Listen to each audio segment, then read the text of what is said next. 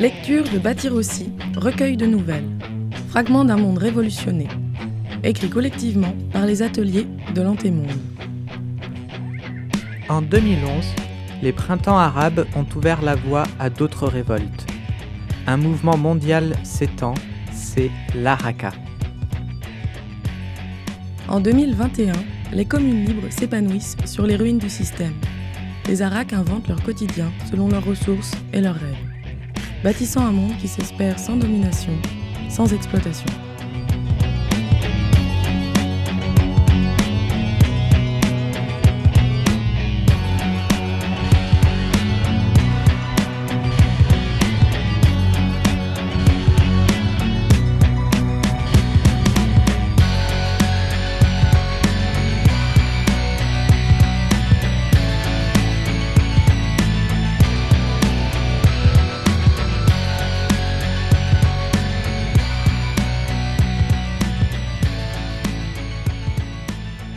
Lave ton linge 2.0, première partie sur 3. Septembre 2021, Saint-Étienne, quartier Beaubrun. Peu importe où je me trouve, je me sens toujours un peu chez moi lorsque je mets mon linge dans une machine à laver. Je n'ai pas lavé mes vêtements de chantier depuis mon passage dans le Vercors cet été. Mes genoux craquent quand je me relève, sûrement pour me rappeler que j'ai plus 15 ans. Huit machines adossées les unes aux autres au fond du local. Un comptoir à hauteur de coude pour plier le linge, une banquette et quelques fauteuils dépareillés pour faire salon devant la porte-fenêtre. La peinture jaune orangée est défraîchie et craquelée, sûrement à cause d'une infiltration d'eau, mais elle égale la pièce. Peu d'affiches. Tout est bien rangé. Dans l'angle le plus éclairé par la lumière de la rue, le tableau de répartition de ménage est aux trois quarts vide. Je me précipite pour tenir la porte à une femme portant deux sacs de sport dont dépasse du linge, sale j'imagine. Je ne crois pas qu'on se soit déjà vu. Moi c'est Julie. Tu es pote avec le collectif du deuxième? Euh, Plutôt pote de pote. Euh, moi c'est Nesrine. On m'a contacté pour euh, réparer les machines. Ah, c'est toi. Merci de venir nous dépanner, Nesrine. On n'a plus que trois machines qui tournent ici, alors tu imagines, c'est la course à qui arrive en premier. Ah, tu vois, j'ai encore été devancée ce matin. Ah, pardon, c'est moi. J'en ai profité pour laver quelques affaires. J'avais pas pensé au. Non, non, non, non, non, c'est toi qui les répares, tu peux quand même en profiter. Je dois avouer que je suis pas mal stressée du linge en ce moment. Je viens d'avoir mon deuxième, alors je nage dans les couches culottes et le lait caillé. La laverie est mon second chez moi. Bah, comme moi. Je passe ma vie dans les laveries. Entre les courroies qui lâchent et les programmateurs qui tombent en panne, elles fonctionnent jamais longtemps. L'antémonde et sa manie de faire des outils prévus pour casser pile à la fin de la garantie. Au fur et à mesure que je contrôle les différents tuyaux pour voir duquel provient la fuite, je ressens cette douce joie d'être à ma place. J'ai toujours aimé les ambiances que les laveries collectives dégagent. D'une maison à l'autre, elles sont tellement différentes. Chez nous, à Villeurbanne, la laverie est en sous-sol et sert régulièrement aux réunions discrètes. En revanche, dans l'immeuble d'à côté, leur salle adjacente est suffisamment vaste pour accueillir une bibliothèque avec un super rayon science-fiction, des cours d'italien trois soirs par semaine, la permanence sur les discriminations racistes le vendredi après-midi et un atelier de réparation vélo tous les matins. Quand j'étais à Lons-le-Saunier l'an dernier, j'ai halluciné de voir les laveries non pas organisées par groupement d'immeubles, mais par groupe d'affinités. Les gens choisissent leur laverie en fonction de leurs amitiés ou de leur centre d'intérêt et constituent des collectifs de laverie. Et on voit dans toute la ville des sacs de linge trimballés à grands coups de pédaliers, de carrioles et de sacs à dos. Forcément, là-bas, tout est plat et on est partout en moins d'un quart d'heure. Je n'avais jamais pensé qu'on puisse s'organiser autour des machines à laver. Chaque laverie est différente et pourtant, l'objectif reste partout le même. Soyons clairs. Les laveries ne me passionnent pas, elles m'obsèdent, elles me poursuivent. J'ai fait une formation de plomberie pour constater que je détestais la plomberie. J'avais décidé de me spécialiser dans la tuyauterie parce que personne ne savait faire ça chez nous et que le travail du métal m'attirait. Mais j'ai du mal à supporter cette pression, à résoudre coûte que coûte le problème constaté. Parce que tu ne peux pas repartir en laissant une baraque sans eau, sans chauffage ou barbotant dans les fuites. Je sors la tête du bloc de métal. Julie regarde avec désespoir les trois panières dégueulant de fringues mouillées. Faudrait vraiment imaginer un truc, un système de poulies. Les étendoirs de la cour intérieure ne servent qu'au beau jour. Le reste du temps, on monte le linge sous les toits. Et elles font chier à laisser traîner le leur là pendant des jours. Il n'y a même plus de panier dispo là. Et les deux machines sont pleines. Julie semble fatiguée, à la fois nerveuse et abattue.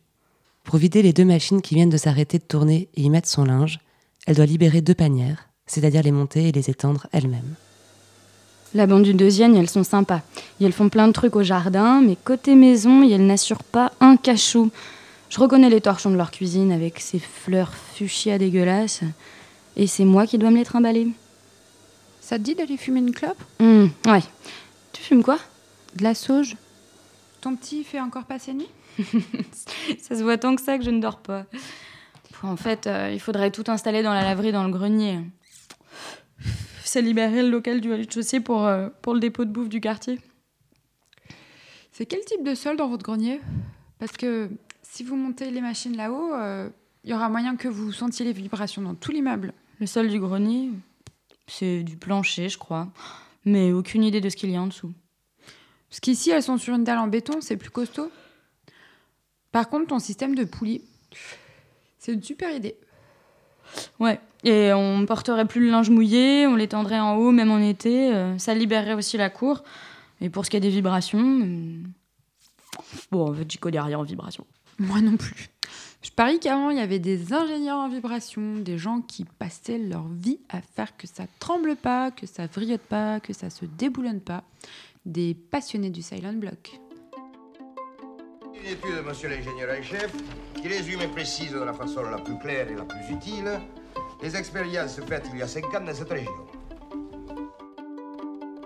Mais pour l'instant, c'est Julie, le silent block.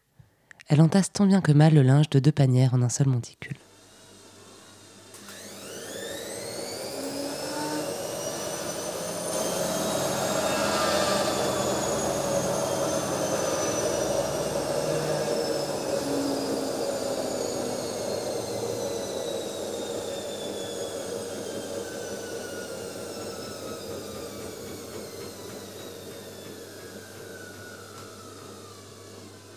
Fais chier. Ils viendront pas se plaindre que je leur ai tout mélangé leurs fringues, c'est naze. Elle entreprend de vider une première machine dans la panière libérée, silencieuse comme un pavé de caoutchouc dur et compact entre deux bras d'acier trempé. Puis, elle enfonce son tas de linge blanc à la place et lance le programme sans un mot.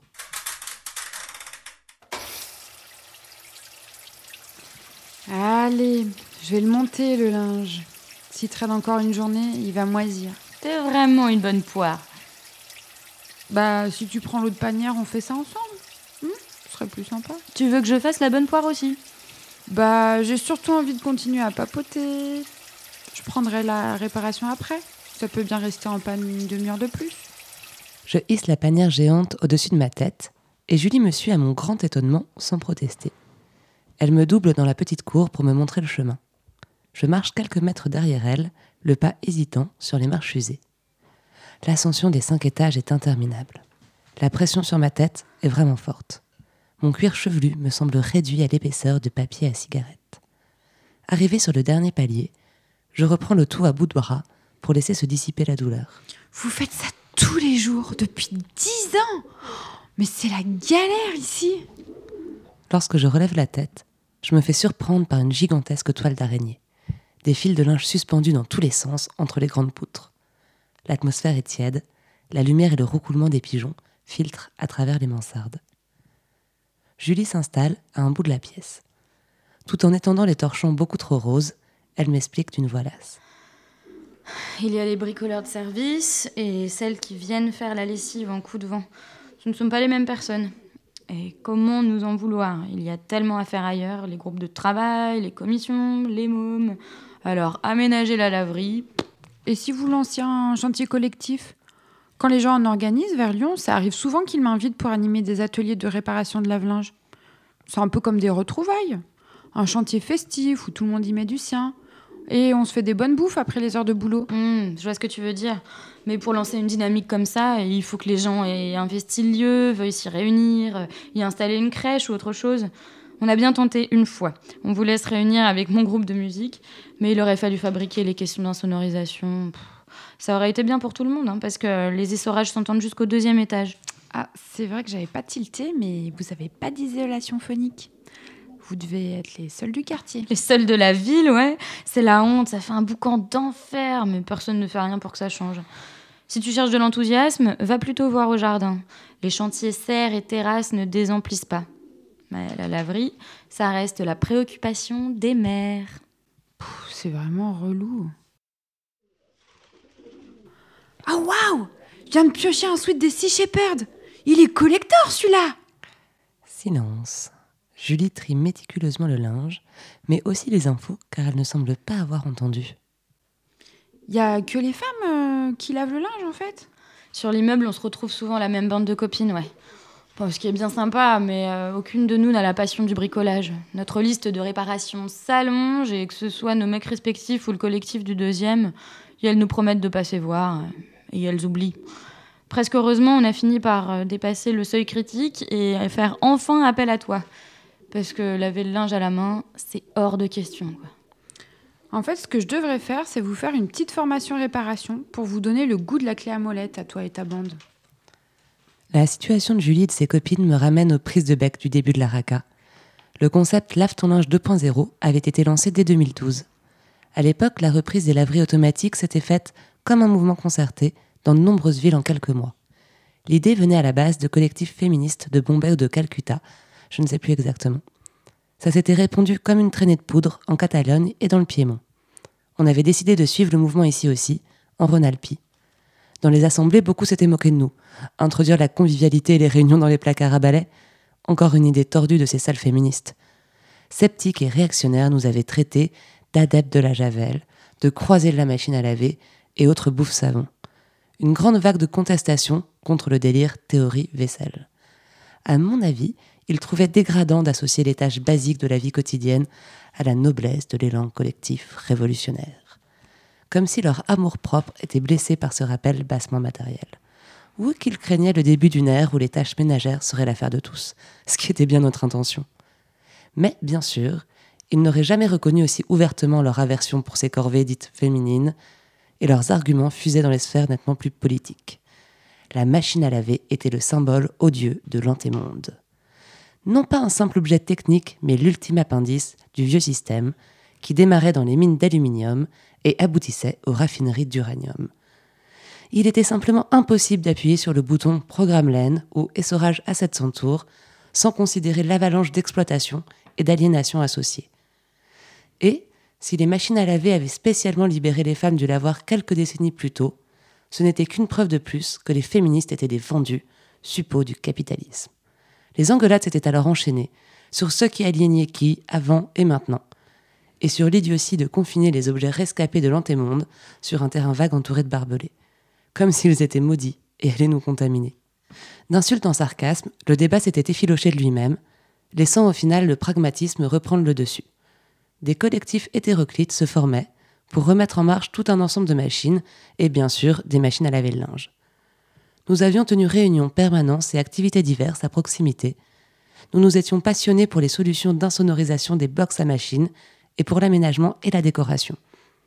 L'habitude s'était prise d'elle-même de voir les laveries de rez-de-chaussée comme les meilleurs espaces de rendez-vous. Ça n'avait plus rien de strictement féministe. Par-dessus tout, je suis heureuse que le lave-linge reste le symbole de la vie moderne émancipée des corvées.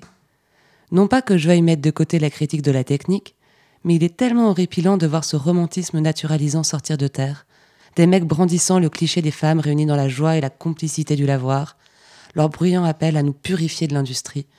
Je frissonne de nouveau à ces idées nauséabondes, cette célébration de nos origines supposées, ce délire de l'harmonie homme-femme-nature, comme un bon sens au service des inégalités. Nous n'en avions pas démordu, résolus à laisser aux carcasses de tôle le plaisir de s'user les avant-bras et de se casser les reins. Après deux ou trois ans de prise de tête intense, la contestation anti-machine était tombée, subitement. La plupart de nos opposantes s'étaient simplement fatiguées. Les indécrottables étaient partis vivre leurs fantasmes primitivistes en forêt. Retrouvez l'intégralité de Bâtir aussi, un livre sous licence Creative Commons, sur antemonde.org.